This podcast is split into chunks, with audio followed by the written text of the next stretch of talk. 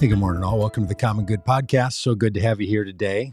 It's a Wednesday, and on Wednesdays, as you know, uh, if you keep up with our little schedule around here, we talk about faith and the common good. Today's June 7th, and I got to tell you, I am so excited for this day.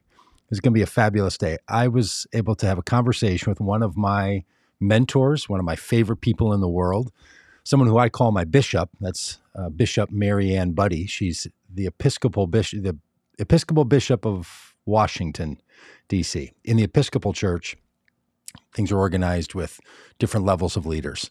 Bishops are one of these. She's going to talk a bit about this. What is a bishop? What do they do?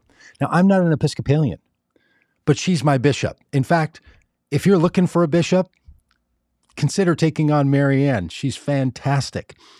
Uh, I met Mariann a long while ago when I was first starting the church that I was pastor of for 20 years called Solomon's Porch. In 1999, I met Mariann Budde. She was a pastor of a church just up the hill, an Episcopal church. And she was the most kind, the most welcoming to me, a young evangelical pastor starting another church right in her neighborhood, right down the street, uh, above a little coffee shop. We had this little rented space in an upper loft area, and we were starting a new project on how to be Christian in the world, a new church in the evangelical tradition. And Mariann, an Episcopal priest, welcomed us in, came and spoke at our church. She's one of the few people that actually in the early days came and spoke at our church. She was so gracious to us. Has become a long, lifelong friend. Her and her husband Paul are tremendous supporters of so much goodness in the world, and I count them as such good and close friends. So, uh, she wrote this fabulous book called "How We Learn to Be Brave." Now, now here's here's the thing, Mariann. You might recognize her or know her if you remember a few years ago when then President Donald Trump chose to clear out protesters in early June that were protesting outside Lafayette, Lafayette Square, right outside the back of the White House. He had the military clear those protesters out so he could walk from the White House across that park plaza to stand in front of St. John's Church and hold up a Bible, a photo op, as if to say his role of clearing these protesters, his law and order call was ordained by God, not only using the Bible as the prop in his hand, but St. John's Episcopal Church. It's often referred to as the Church of the Presidents, right behind him. Well, that church, that church is in the Episcopal Diocese of Washington. That church is in the purview and the care of Mariann Budde, the bishop of the Episcopal Church of Washington. So she was asked to comment on it, and she did, and it was fantastic. She was a leading voice in all of this, found her own way to be brave. Now, Mariann has been a growing voice of bravery and common good and faith for decades. I've had the privilege of knowing that. If you're new to Mariann Budde, you're going to have the privilege of finding this out. I don't know what you think of bishops, but this one's fantastic. So uh, get ready to have a really great time. Now, I did record this a day ago. Uh, but this is live right now. So I'm going to be monitoring the chat. So good morning, Jim. Good morning, Yabitz. Good to see uh, you all on here. Um, you know, we we try the best that we can to give you a chance to interact with each other, to talk to each other. Both Jim and Yabitz are on are on YouTube. You can do this on YouTube. It's our pr- preferred place, but you're welcome to do it over on Instagram or Twitter or Facebook or the other places where we're putting this broadcast out. Twitch is another place. Maybe not even heard of Twitch, but we're there. Um, so share this broadly if you would, and uh, share it with others um, if you think that they'd be interested, both live and then in the uh, recorded versions. And the podcast for this will come out uh, here this morning as well, if we do into the audio only. So here it is. She's written this really great book. We're going to talk about it: how we learn to be brave, decisive moments in life and faith. Uh, I'm a big fan of the book. Big fan of Mariann Budde. And here's our conversation from a few days ago. And I'll be in the chat, uh, sort of keeping up on things um, best that I can. Uh, hey, Mariann, so good to have you uh, have you here. Um, the the Common Good podcast feels so fortunate uh, to be talking with Bishop Mariann Budde, and especially about this great book of yours, um, this this terrific uh, book on how we learn to be brave. Uh, Mariann, thanks for this. Uh, th- thanks for this book. Um, let's start with this. what does it mean to be a bishop of the Washington diocese? What what before we get into the great book that you've written and what it means to be an author. What is a bishop? Oh, Doug, thank you. Thank you. It's great to be with you. I would say to be a bishop in the Episcopal Church is to be an elected leader of a geographic region that we call a diocese. And in my case, that is the 86 congregations, Episcopal congregations, and affiliated institutions, schools, few agencies in the Washington, D.C. area, including, which is the District of Columbia, and four Maryland counties.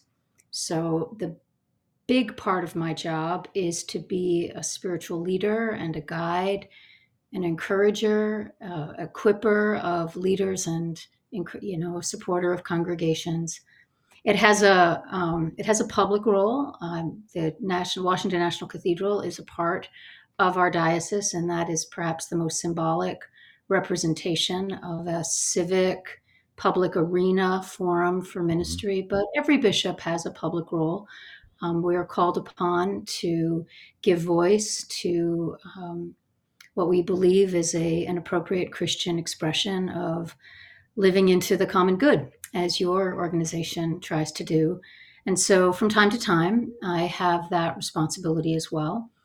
Um, there are other duties as assigned, but I would say the bread and butter are the are the tending to the congregations and leaders, and um, and then being the representative of our church um, symbolically and in physical presence um, when called upon or when the situation uh, requires.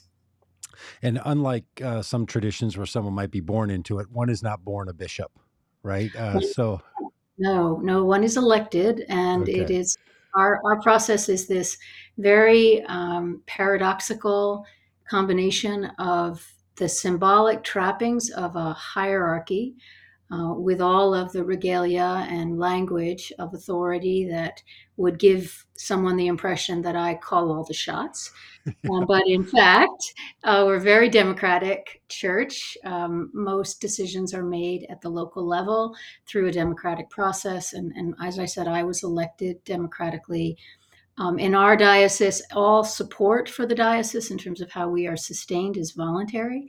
And so I don't have a lot of um, uh, levers, if you will, of actual authority to get people to, if I wanted to do this, to do what I want them to do. It's much more persuasive and um, and uh, aspirational, as well as attempting to embody something of the life and teachings of Jesus in such a way that people find compelling. And you know enough about the church world to know that uh, denominations like the Episcopal Church are um, are not necessarily the first place that people turn to when looking for a Christian path anymore, mm-hmm. if they ever were. Mm-hmm. And so there's also a real process of self examination and revitalization and adapting an ancient tradition to a very uh, contemporary world.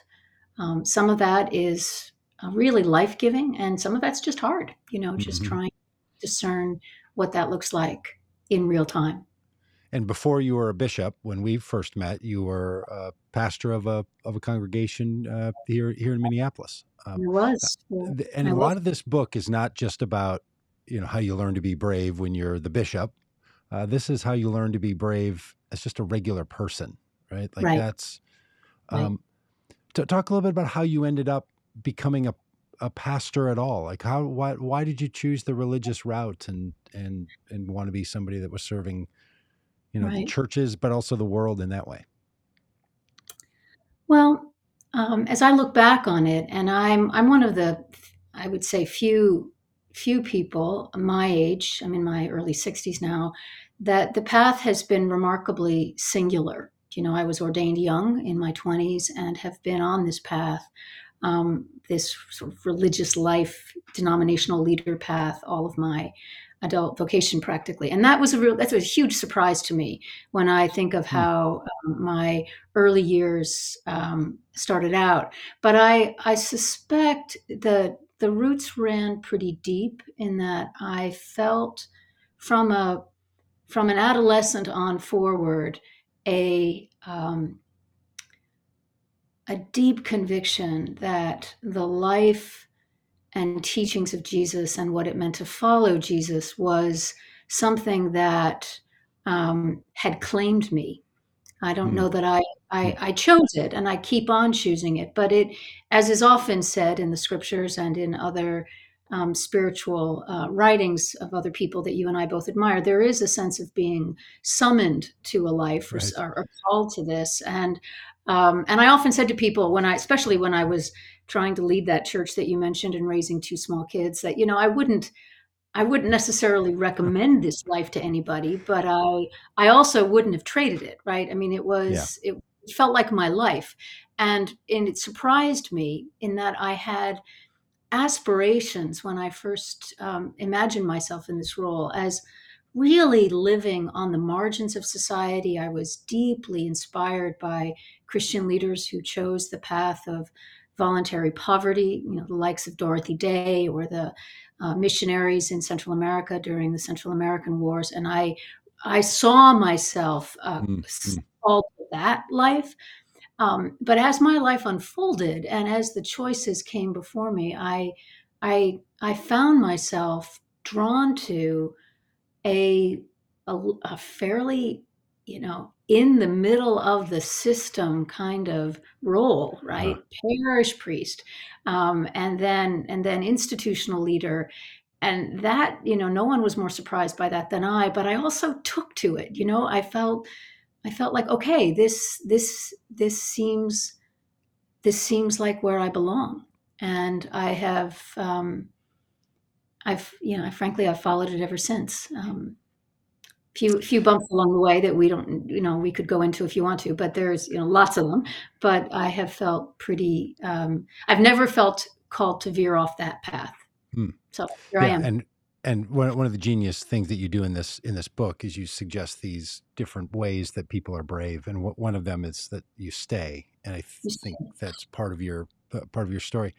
Um, when my, when my kids were little and they were in, my son wanted to play football, so fifth or sixth grade we went to football yeah practice, um, or I'd have a parent meeting ahead of time, and one of the parents was uh, giving a short presentation on the dangers of football, basically trying to talk parents out of out of this, and said, you know, in addition to head collisions, which for fifth graders and stuff isn't so much the deal, but broken collarbones, broken wrists.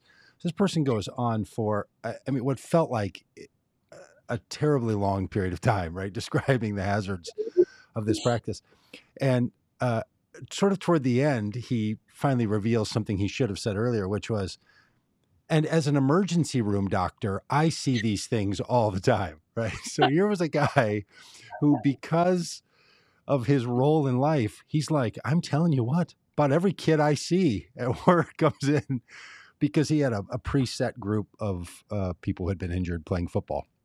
So every fall, you know, as emergency room doctor. And I think about that a lot for those of us who are in any of the people work, helping Yeah. professions, ministry. There's a thing that we interact with people um, based on our role uh, at a time in life when they are sharing things that they might not share otherwise or you know weddings funerals personal crisis spiritual growth someone saying i want to go through a real change something has happened and so i don't know it's, it's almost like emergency room doctors see people when they're sick and we see people at these moments of of life and what does it mean to to be like? I- do you have that sense and did that get did that play into how you thought about the the writing of this book and and the other ministry you do but specifically what was going through your mind when you were thinking about humanity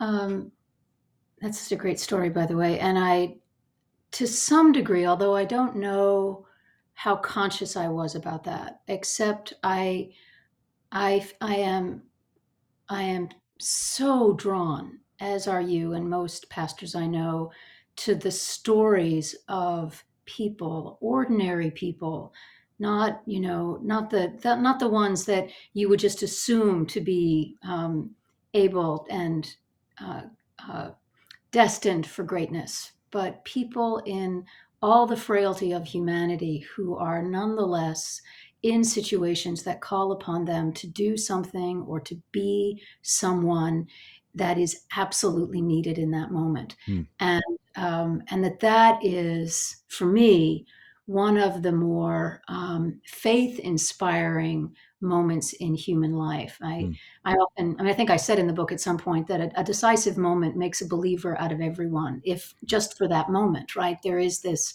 sense of being um, called to something, it's large or small, and you step up into that. Mm-hmm. Yeah. Often it's in crisis. Often it's in uh, is a result of suffering, um, and I and our traditions speak to that so powerfully. It's also in terms. It's also like great opportunity and great joy, right? Mm-hmm. It's not always sadness, but it is that sense of of being fully alive. Yeah. And mm. I'm drawn to that. I would say the other thing that drew me into leadership in the church, it was it's the individual piece that you described. But I also found myself falling in love with the experience of creating uh, a culture or a feeling that people would have when they walked into our church, mm. right? Or into the sanctuary when we began worship. And I I think about that every time I lead worship. Although now like I'm in a different church every Sunday, so it's not, you know, it's not mine to craft completely, but what can I do in my with my presence, with my being mm. to create a space where people can hear uh, what's most important for them to hear in that moment, where people can feel safe and loved and inspired and collectively part of something and so I I love that as a as a person who gets to participate in communal worship every week and sometimes mm. more than that. And I think in my writing I I try to emulate that feeling of both you know reaching person to person but also to touch something more universal or communal that can you know reassure us that our individual stories are not like these isolated little pods but mm-hmm. that we're part of something bigger. Yeah. The, yeah. I think this is such a smart idea to talk about bravery, but a lot of people, uh, I know you reference this in the book, they, they think about it in like a hero narrative, right? Like, yeah. I don't know, would I, if I saw a crisis going on, could I step up? Or they just kind of get some notion in their mind about what it means to be, to be brave. And you're careful to suggest that, look, bravery is is a, a, thing that we can practice or we can work toward or we can develop the the capacity for it because it comes in as you say in those decisive moments which i just found reading the book such a great phrase right? These these moments that there's a long conversation that i've followed among intellectuals about kind of this debate whether there's great people or only people in great moments right, right. it's a really interesting kind of kind of notion you know? Mm-hmm um, and then people rise to that to that to that moment. And it's just an interesting way to think about it because it causes you to think about yourself and, and others in a different way. But this idea of preparation, yes, for a moment, right? Um, boy, that feels like something that our spiritual traditions have embedded in them and what they should do and i'm not sure a lot of a lot of us kind of do that. In fact sometimes it seems like the christian story for a lot of people is the bailout for having to be brave right? Like well hey, there and i you know i i know that story really well right? Yeah yeah.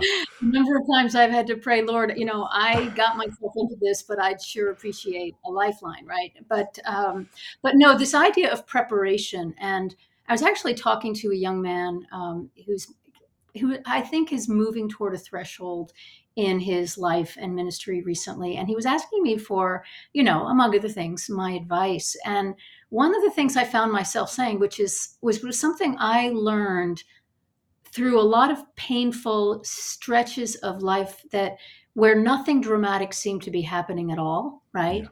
Yeah. That what could I do in those times to put myself in places of opportunity later on mm-hmm. where I would be where I could be of use or where I could step into a moment that I wasn't capable of stepping into at the time. And and I and I think that artists and other people who have a practice that requires mm being really bad for a long time until you're good, right? You know, that you don't walk onto the stage of an of orchestra hall and assume your place as the first chair, right? I mean, you work toward that. And that there's something about life that is innately um, preparing us Mm-hmm. for things. But in the spiritual life, we don't always know what they're what we're being prepared for, right? Um, sometimes we know, and and sometimes we prepare. Speaking for myself now, I, I I write about a stretch where I felt like I really did want. I mean, to be honest, I really wanted a chance to be a leader in a larger capacity than as the parish priest in you know a neighborhood in Minneapolis. I really wanted that, and I, in some ways, I felt called to it, but I I failed twice at um, at being chosen, right? And in both of those instances, I had to go back and learn okay, if I were to equip myself, if I'm given another chance, Hmm. what do I need to have in my repertoire that I don't have now? And how can I move toward that? Which was a very conscious piece, right? Hmm. With full appreciation that there were no guarantees that it would happen, right? So I also had to make my peace Yeah. with the fact I could land anywhere, which is the reality of life. And so there's that. And then and then I think also we can look back um, as I mentioned, one person that I spoke with in the book who who said at a critical juncture in his life, you know, I've been preparing my whole life for this, and it's not like he had a plan since the time he was ten, right? Right. You know, but he looked back and he saw the pieces in a way that said, oh yeah, this is this is the culmination of a life's journey, Hmm. and I I'm ready. I am ready for Hmm. this. All right, so, so it is it is, is exhilarating. Um, so e- even though you're the bishop of the Washington Diocese of the Episcopal Church, it involves the National Cathedral, which plays a role in civic religion or in Mhm. civic life as a religious uh, space. Uh, that Right. so things happen there, funerals happen there, inaugurations of presidents, prayers for inaugurations of presidents happen there. It's just a thing because it was built for that purpose, and you can talk as much about the cathedral as you want. But you e- personally and in your role are not a political person, right? Like um, in the in the sense of American politics and even Washington D.C. politics and all of that. Like you function above and outside of and supportive of all of the people in that space. In fact, we've talked a lot about that. We were both pastors, you know, of churches at the same time. You became a bishop. I stayed in that role. I've Mhm. since shifted to a much more political foot forward in the work Mhm. that we're trying to do because I think we're just living a particular moment where experience of Yep. Donald Trump is a hazard to people. So I've taken a much more specific political edge, and we've talked a lot about this. You've been a great guide, and there's been things that I'm like, "Hey, we're doing this with leaders," and you're like, "Hey, I can't do that stuff in my role." Like, there's a separation. Okay, so I just want to I just want to name that that your primary function is not to be a commentator on politics or on what the president is doing in the president's role or so on. And then a moment showed up, and frankly, um, I, and I'm going on here, but but frankly, I, I growing up as a as a kid in the '70s and really my teenage years in the '80s, I looked at the period of time earlier in American history, my childhood, just forward, and thought, man, what would it have been like to have lived in a time of great social turmoil? I know for some reason, like it just felt like there were times when there was a lot going on, and I wasn't in one of those. Like I was living I know. I. I felt the same way, by the way. I, growing up in the same man, I missed it, Right? I literally missed it. I missed all the good music. I missed all the good, you know. Okay, so 2016 and then really 2020 comes along. right. and we're living in a pandemic. I mean, things are shutting down. People like you and your organization institution are having to scramble. I mean, no, no, no part of our American society is as impacted by not being able to have personal meetings as churches, right? Like that's just right up there with you know grocery stores. And churches were not declared to be essential spaces, so everybody, you know, there was a lot going on, a lot of pressure. George Floyd was murdered up the street from where I am now uh, by the Minneapolis police, and the world exploded. Partly because of that moment, partly because of the buildup of an election that was coming in Donald Trump. partly because of the pandemic, and just there was a lot. And all of a sudden, Mariann, we were all right in the middle of it, especially if you thought about the stuff like we do. Right.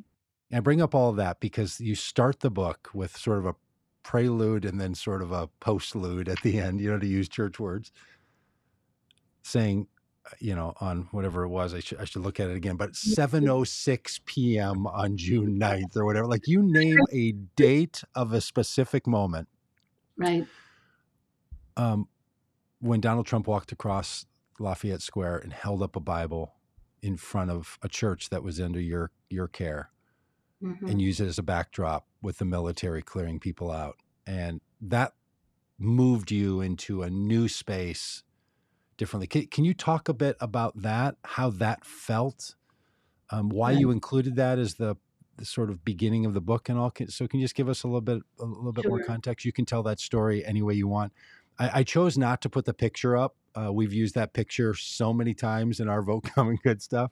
I, I chose not to put it up as to not, you know, Right. make you have to endure it endure it again because it's you know i'm sure it's in your mind as it is in mine um, and Right. talk about can you just talk a bit about that and how what that felt like when you were trying to be in your in your role that had been so established and now you were in a moment of because that's the thing about decisive moments they don't appear like you think they're going to appear so you're you're Right. preparing for something that's going to end up looking looking really different Right.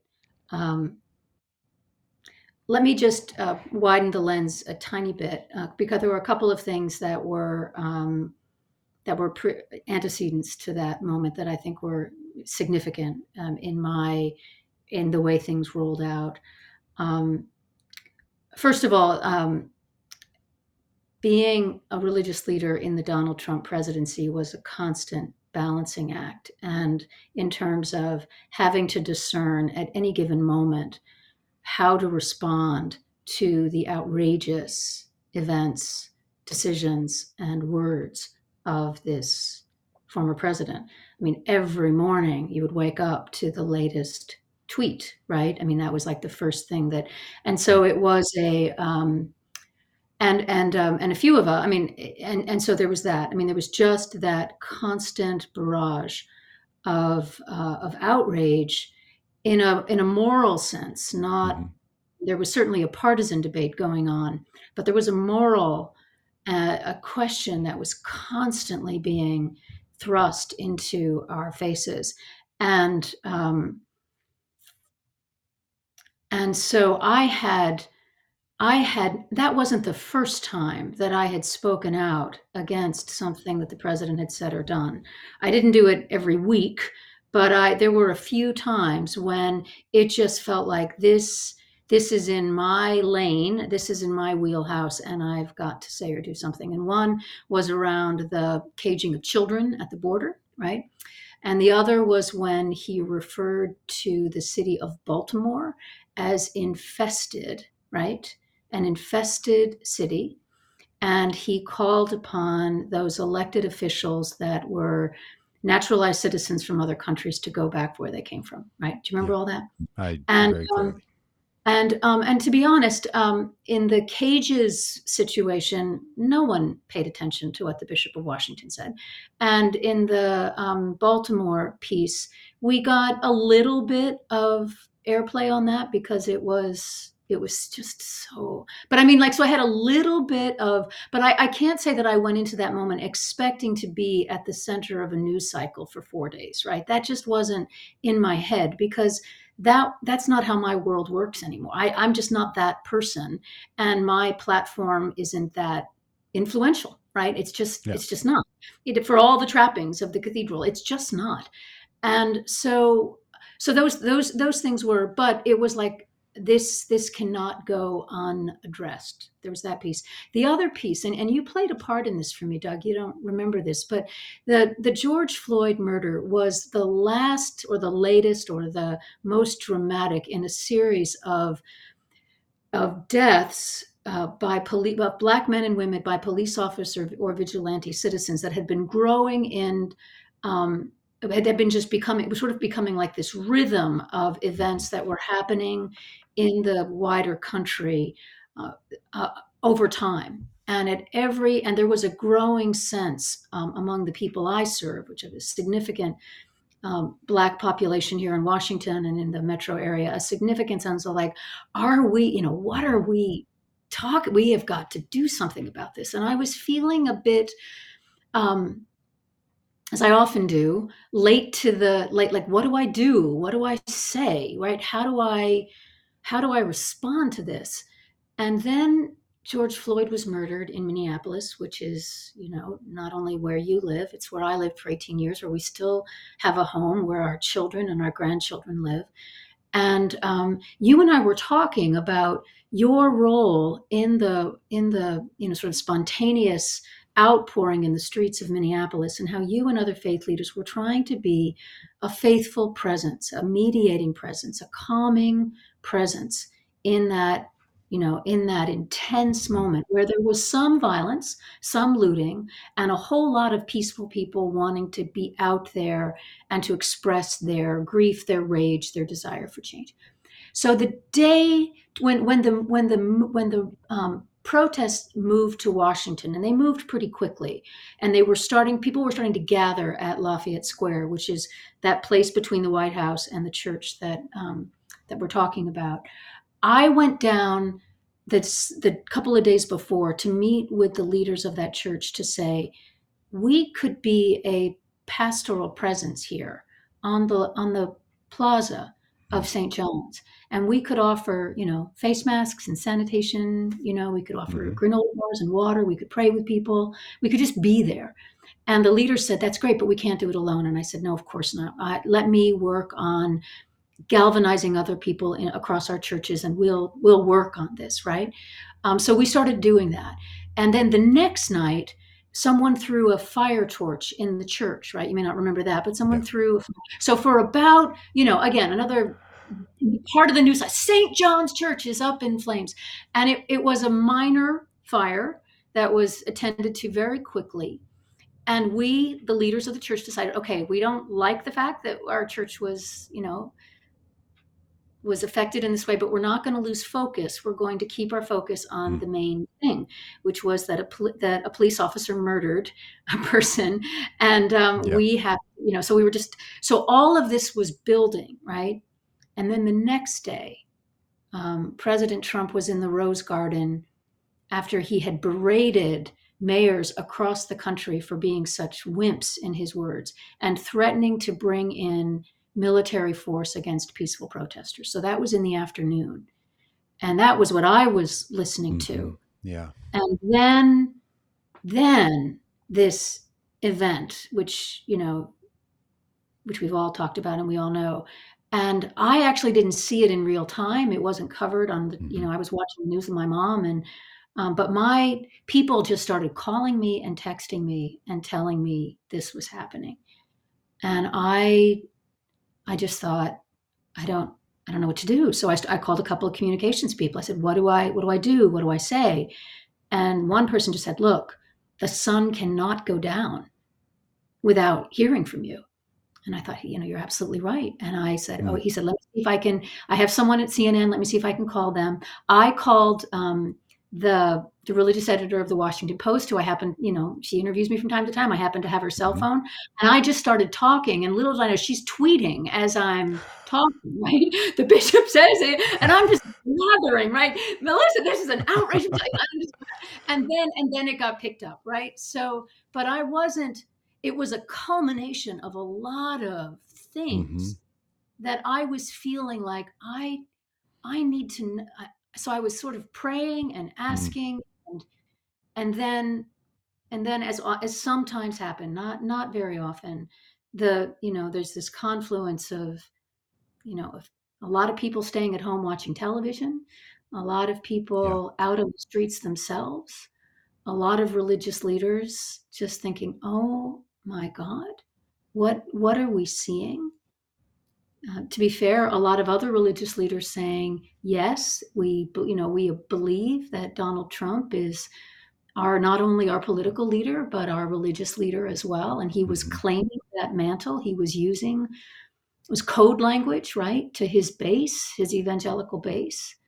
And I knew no matter, I mean, I didn't, I had no idea that it was going to touch as many people as it, you know, as it seemed to, but I just knew that um, that authority did not belong to him. And I, I had to muster up everything I had inside me to claim it back, right? To say, that's, that's not his, that's ours. And we stand for something else. And we need a president who calms people down rather than riles them up in moments like that. And, um, and not only, so not only was an abdication of his authority, it was a misuse mm-hmm. of religious yeah. authority. And um, so, so yeah, I mean, I can still get adrenaline thinking about it, and then, and then as with other things, and I write about this too, and then it's over, right? I mean, then it's over. The moment right? But so I rode the wave of it for you know for as long as the wave needed me, and then I had to think, okay, what are the implications of what happened for the rest of my life and the life of our churches, and you know, so it's not yeah. So that's well. That. Well, that's it was such a uh, it was I such a great service, and I want to yeah. ask you a couple of questions about it because part of what it did for people like me, um, and I know many other faith leaders, um, it, it was just so hard during those years to know what was normal, and right. it was so easy to be outraged by so many things, and it didn't seem right that the president would use a church as the backdrop, hold up a Bible, and basically condone the clearing of protesters and law and order narrative. And I mean, there's just so many things going on. But also, people were just unsure about, well, who gets to speak? Because that's the thing about religion in America, especially for mm. religious leaders, who, you know. And you're stepping up and saying, "Look, I have a particular vested interest in this place. This is a one of the churches inside of our community that I have something to say about." And that's like somebody using, you know, my house as the backdrop. Right. So it freed up people to say, well, even the bishop of the Washington diocese has said this is wrong. And I'm sure people uh, imbued the bishop of the Washington diocese of the Episcopal Church with a whole level of power and authority that you don't have and that they've never even thought right. about. I mean, they probably didn't even know there were bishops in a diocese, but just seemed like I don't know. There was a religious leader in Washington D.C. That said no, and so right. there was there was all there was certainly all that going on, which I'm guessing you tried to keep out of your your head a little bit.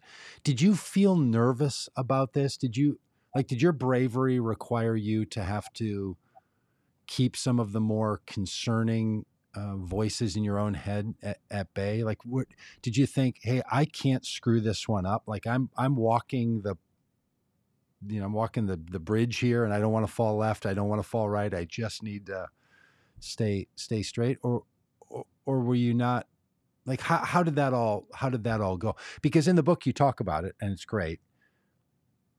But even though I know you well and we've only talked a little bit about it, this is sort of a place to ask like what was going on inside your your own emotional sensibility at that time? How how unnerved were you about not wanting to become, you know, an example of how not to do this? Um in the in the day, the night itself, and I would say the first day or two afterwards, I wasn't I wasn't thinking I, I was not in a thinking part of my brain around you know, it was more of an automatic response, right? It was and I hmm. described it, you know, it's kind of like a baseball player at the bat, right? You know, it was just it was just, you know, get up there and swing, right? Um, I would say that the thought process you described was much more operative in the days that followed mm. um, because there was a lot of energy coming toward me and coming toward our little staff that felt like this could be mishandled. Um, mm. This could be misconstrued. And um, and in, in a couple of ways, one of which I write about, which is it placed it placed too much focus on us rather than on the protesters who were, you know, sitting out in the hot sun all day, day after day, um, trying to uh, lend their bodies and their voices to something that. Um, so there was that. I mean, just undue focus um, and displacement of mm. focus. And then the second one, which is, I think, um, it's something I have to watch uh, uh, in my own life, is not to get, not to assume that that moment mm is the thing, right? Yeah. Like that's not it. That's, I mean, that's a moment of symbolic leadership, but it's not leadership, right? it's the leadership happens when when all the lights and the microphones and everybody's gone yeah. and you're still faithful right um, i think we're in a time now where the pendulum around conversations about race and racial justice the pendulum has so swung right mm-hmm. and and now is the time where it's really important to stay to stay in the game in the conversation and live through yeah. this time and so i and i have i've had enough you know you know little experience of that to know how how tempting it is to to want to keep the keep to look for the next light you know next yeah. big day when you can be the you know but you know that's the danger and yes. uh, and so for you know for about a you know for about a month or two i was called upon to do all sorts of things right to speak at this and that and um and i had to you know, I kind of had to choose carefully and mm. also to remember, okay, this is going to die down pretty soon. And um, and when I was invited to write the book, and it was because of this, right? I mean, I don't want to. I was invited by two really lovely literary agents to write a book after they read some of the things I had said, and and they asked me. I said, well, you know, they asked. They said, if you could write about anything, what would you write about? And I knew I wanted to write about this, but this in the in the big picture, right? Mm-hmm. mm-hmm. Not in the look at what happened on June 1st thing. I mean, I don't want to shirk that. I don't want to pretend like that's not that wasn't a big deal. It was. But the the longer arc of life and the passages of faithfulness and courage are are measured by a different kind of fruitfulness. Mm-hmm. And that's what I wanted to encourage us all to to remind myself about, to be inspired by the people who, you know, to tell the stories of the people who really inspire me. Um, and most and all the all the stories I chose in terms of civil rights, you know, with the exception of, of Martin Luther King, are people who who lived during a time when they were not going to see a lot of fruit for their efforts. Right? I mean, it was one slog after another through the 30s and 40s and 50s. Right? And these were these were not heady times, but those people and their witness I think are especially instructive in the times we're living now. Well, and that that's part of the geniuses book. So I really hope eh, the book again is called uh, "How We Learn to Be Brave" for people that are just watching or listening on the podcast version of this. That this kind of brave look, most people's bravery doesn't have to involve you know a conversation for three minutes with Anderson Cooper, you know, in a moment of social political crisis.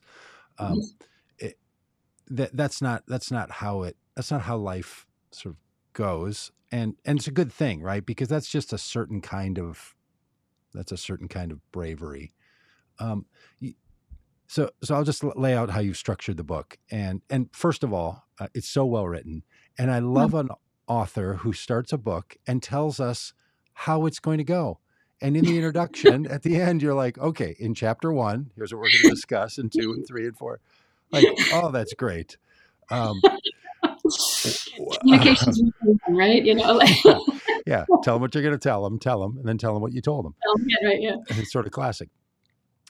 Did you know how this was all going to go when you laid it out? And I want to just I'll give a brief description of, of the yeah. book. Did you know that going in? Like, was this material you're already working on? Because you start out by saying, look, there's bravery that's required when you have to stay. Chapter on that. There's bravery at a time when you have to go. Well, I guess the other way around, starting with you have to go oh, and then, and then you have to stay. Um, it's funny as I've thought about this and even wrote it down, you know, my little sticky note, so I would have them all here.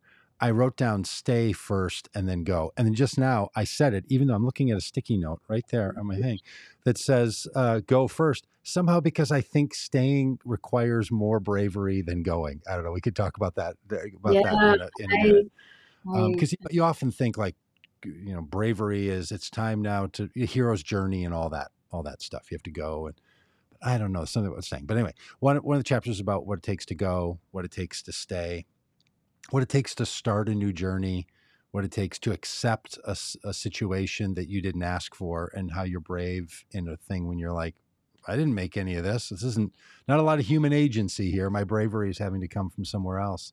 And then yeah. this idea of stepping up like you experienced in the in the story and then this bit about perseverance and experiencing the letdown after bravery after Mhm. a time when you when you feel like it's good. Did you know all that? Like go, stay, start, step up, accept. Was was that already in your head? Was that a sermon series you had worked on? Like how how did it all find itself into this little gem here that we call how we learn to be brave? Um, well, I um, I had to write an outline, right? I had to write the beginnings of an actual outline, and this would have been in the summer of 2020, late in the summer.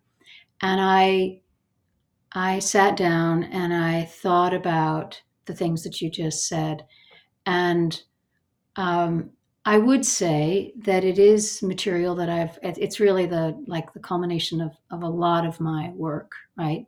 And a lot of although I wound up doing far more research than I anticipated, just because writing a book is really different than writing a sermon because you really have to you have to be a lot more clear, a lot more precise, and all of that.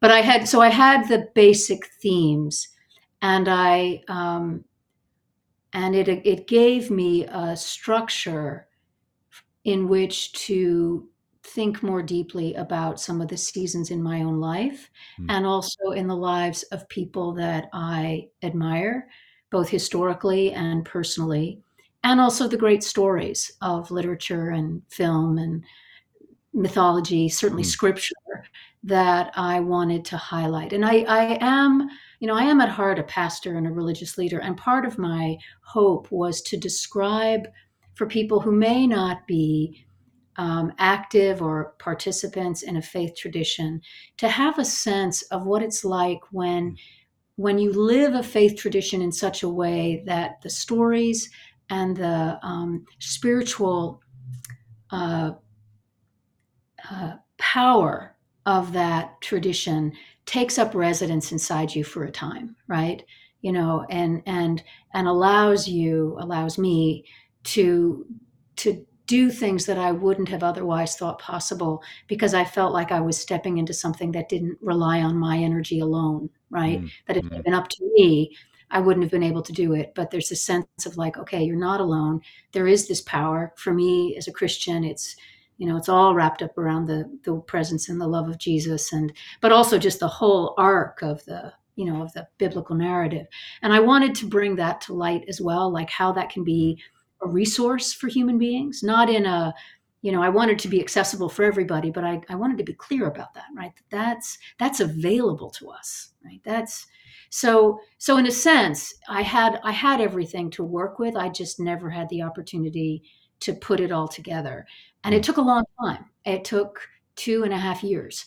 And i it was among one of the hardest things i've ever done because i just had to keep going right?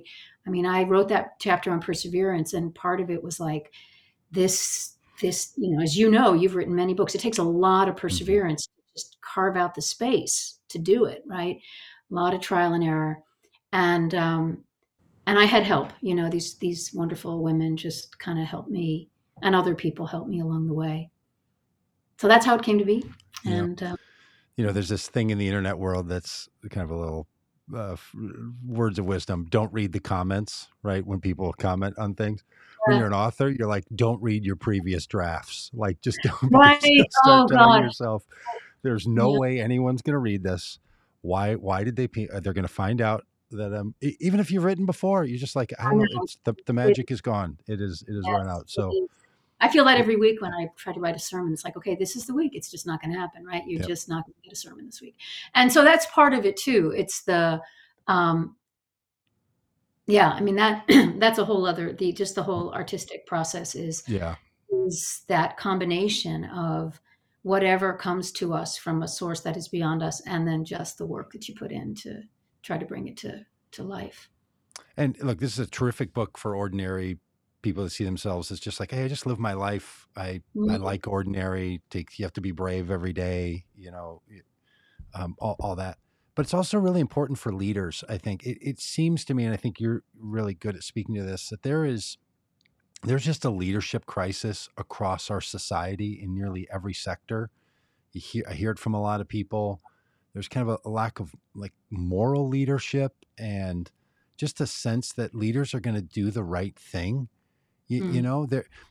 Um, and and I, I'm not saying we live in a world that needs certain special people to do the right thing, and the rest of us, you know, are just, you know, fodder for the, the human experience.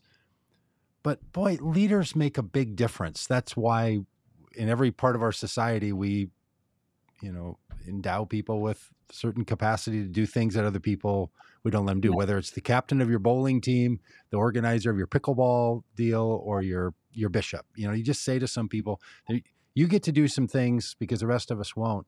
And we really need people to do those things in a way that is good and right and brave. And I don't know, it just feels like um, of all the things that haven't gotten better in my lifetime, because so many things have gotten better, um, on the list of things that haven't gotten better are are people doing the right thing as leaders. I, I don't know. It, at least it feels that way. And and um, Mm. do, do you have do you have a sense of any of that? Do you I mean, can you, you give me some pastoral advice that maybe maybe the world's better than I think it is? Or Yeah. or were you thinking about this at all? Were you uh, thinking about leaders? Um, I mean, it's hard to live in Washington D.C. and not think about people who see themselves as leaders. The place is just crawling with those who who lead right. things. You know, I mean, it's it's Right. it's very Right. leader leader focused kind of place. Yeah. Well, you know, leadership is um, is quite the um, it's a it's a big topic of discussion on all fronts, right? I mean, it's it's everywhere, and I would say that it's um, there's lots of there's lots of um, there's lots of reason to be optimistic because there are so many inspiring people um, to turn to who are doing good work and and and um, and inspiring others to do to do good work. And there is this countervailing um, uh, force of real. Uh, I mean, I read the paper every day, and I think, oh, oh my goodness, you know, how how much time do we have? How Yeah. much? How how are we going to make it? You know, is this? Do we have? Do we have what it takes as a species to rise to this moment? And um, in whatever way that you know that moment presents itself to us, and I I can um, I can be dis- I can be as discouraged as anyone about that. Or as I was talking to someone else the other day, feel you know listening to young people and, and wondering kind of where where people in their twenties and thirties find their hope these days, hmm right? hmm Um, and so um, so where I where I, I have to fall back to all every time is you know those those people that um, are authentically leading in whatever realm they're in, be it a, a, parent or a hmm president, um, and not speaking necessarily about the pres, you know, just anyone who just steps into that arena as with as much integrity as they can, and and perhaps maybe, and this is the, um, we're also pretty we're, we're also pretty unforgiving in our society right now. And one of the things i wanted to do was to say look you know we all have feet of clay here and we all make big mistakes. And um, and we you know on some level we have to factor that into the equation too right? Our own all of us are fallible. And so how do we how do we take that part of who we are and offer that right um, and i um yeah I, I i i'm rambling here so i'm obviously No, not I, I'm glad you are, and that's actually a topic that uh, we're going to do a little bit of work on here in, in the Vote Common Good world on this issue of redemption and what that can right mean. Like there is an important thing that our faith communities and from the Christian tradition calls us to justice. There's there's little question, I think, in anyone's right mind that you know our call is for the you know for the world to look more like the inclusion and the care and the love of God, the kingdom come on earth as it is in heaven, and we should call this out and we should do justly and love mercy and walk humbly with God. All of that. And that story also includes redemption narratives. In fact, you don't have a biblical narrative that's not right someone did not accomplish, fulfill the calling of God, and then was called into a graceful, redemptive, repentance, whatever project, and they changed. Th- those are the those are the right stories. I was blind and now I see. What, however, people tell that story.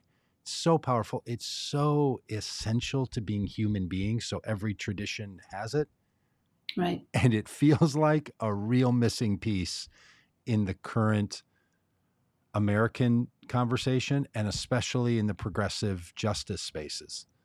That, And I, um, yeah, I, I, I live in that a lot right now, and um, and I, um, I, I was uh, was in a conversation the other day, and and and this happens to me quite a bit now because there are we're we're doing a lot of work around uh, racial reparations, which is in the Episcopal Church uh, a pretty pretty tender topic because our churches go all the way back to the colonial era in some parts of the country, and particularly this one. And so the slave trade is a part of our past, as is every other era of racial injustice in this country that's embedded in our architecture in the neighborhoods where our churches are. I mean, there's just no getting around it, right? Right. And um, and for some who are pushing this conversation forward, there is just a sense of urgency and in I don't want to say impatience in the sense of they're not they're not interested they, they just know they they just know that this is the right thing for us to do and they are very clear. Um, and i am as i often am um, in the midst of a community where there's a lot of different perspectives on this and if we're going to move we can all we, a certain portion of us can be right right? But it's not necessarily going to move the whole body forward right? That that's that's not how it's we have to have some space where it's okay to get this wrong and where we can still be in the conversation. And others others will say but then you know you're giving you know white people's discomfort um, primacy over the Mhm. Over the over the cause of justice and i don't have an answer to that because it's true right? I mean Mhm. it's right. So it's like no okay i hear that. So maybe some of us are called to that edge right? To that you know that prophetic edge. And maybe others of us are called to like help the help the body of humanity move toward that vision right? Whatever the vision is. And um, and that includes some generosity around the edges and some curiosity Yeah. um, and some forgiveness. Um, but it's I'm not going to ask somebody who is um, in a very different place in terms of their life experiences and their losses and their trials to be that person if that's not what they feel called to do because I can't do that right.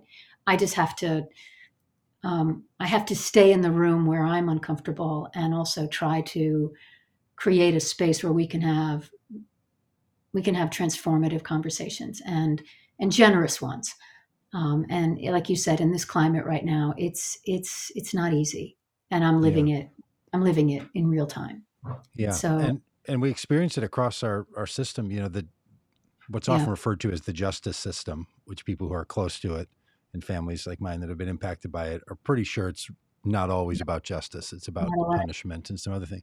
We'll say regularly we need to have a system that isn't so punitive. People are more than the worst thing they've ever done when we're speaking about those justice issues. And sometimes the very conversation about that doesn't treat people who have not always seen things in the best of light with the same level of grace. Same with the same level of generosity and that um, and that's a um, and that's not a that that kind of context in my world um, it is is is very rare. And in, typically what happens is that there are whole sectors of our church that basically say any political topic is off the table because Yeah. we're trying to create a safe space. And the way we're going to do that is we're just not going to talk politics. And politics doesn't mean partisanship. It means anything any issue that has risen into the political agenda right? Gun violence abortion you know trans kids we're just not going to talk about it and that's and it's effective in that community we're just going to everyone can come and you know you're going to be safe but we're not talking about it and then there are you know darn it we are going to talk about it um, and how to how to have that conversation Wow. is that's my life right now. And um, and I don't know how it's going to turn out. You know, I I um, I, I mean, uh, it's, it's curious. You think about people sort of our ages that at some point in the 70s or 80s were like, boy, what I wouldn't give to live in a time of great social conflict. And you know, what, how would I have been like, oh, yeah, yeah. How's that, how's that going for you then? Eh, it- well, that- here we are. We don't get to pick, right? You know, we just get Sure to choose don't. how we live, right? Yeah. So But yeah, yeah, that's right. That's right. You, you don't get to pick the context, but you do have some agency in what you do and how you live. And you, my dear friend, have chosen to contribute, among other things, this great book, How We Learn to Be Brave, which is spectacular. And uh, and you chose to be on this on this little podcast, and that means the world to me, and I'm sure to everybody who's watching this. So everyone should go buy this book, and if they're ever in uh, Washington D.C. on some given Sunday, they should try to find one of the I don't know 86 churches that you could possibly be in on that given day, and find where's the bishop. Uh, Yeah. Where's the bishop today? And the cathedral is not the place to go. I've had some friends that are like, "Hey, I'm going to Washington D.C. I'm going to stop by and see your uh, see your friend the bishop because I brag about you being my friend all the time." And uh, and they're like, "I went to the cathedral. Uh, she wasn't there." I'm like, "Yeah, that's, unfortunately, that's not how that that's not how that works. He doesn't just right, right. there is somebody who handles that. It's not the bishop, and that just confuses people all the more. It's it's it's very confusing. I Thank you, no. Well, thank you, friend. You you are also uh, striving to be brave and and courageous and gener- generous in your work and your conversations. And I do believe you're called to this, and that you're you are making you are making a difference in ways that perhaps will never be uh, known to you, but will be lived out in the lives of uh, many people who will be the beneficiaries of your efforts. Thanks. Honored to call you my friend. Well, thank you. I accept that blessing from my bishop. Thank you. I mean, seriously, how about that, huh? Bishop Mariann, just the best. Uh, by the way, if you're still watching this, you're a super watcher. Thank you. And you're probably thinking, that's the third shirt Doug gets worn in this one live stream. yes, I, in the middle of that, I had to change shirts. Uh, and then recorded that yesterday uh, or two days ago with Bishop Mariann Budde. Uh, again, the book, How We Learn to Be Brave, uh, really, it's terrific. If you've got a group or just you as an individual that's looking for something to read, something to engage with, uh, do that. Uh, it was good to see uh, Chris and Mike and Yabitz and Jim and Linda uh, all in the chat. Um, share this with a friend. Uh, poke it around. Uh, if you're listening on the podcast, you know we rarely ever say this, but go to the places where like you give recommendations and say that you like this podcast because goodness grief, if you're listening for an hour to us, maybe three times a week, uh, you obviously like it. So let other people know that you do. We'll be back tomorrow. Today is Wednesday. Tomorrow we'll be talking early in the morning, uh, 8 a.m. Central Time, with astrophysicist Paul Wallace. Uh, all right. So uh, thanks for being a part of this today. Uh, thank you especially to Bishop Mariann Budde of the Episcopal Church of Washington, D.C. And uh, we'll see you all later.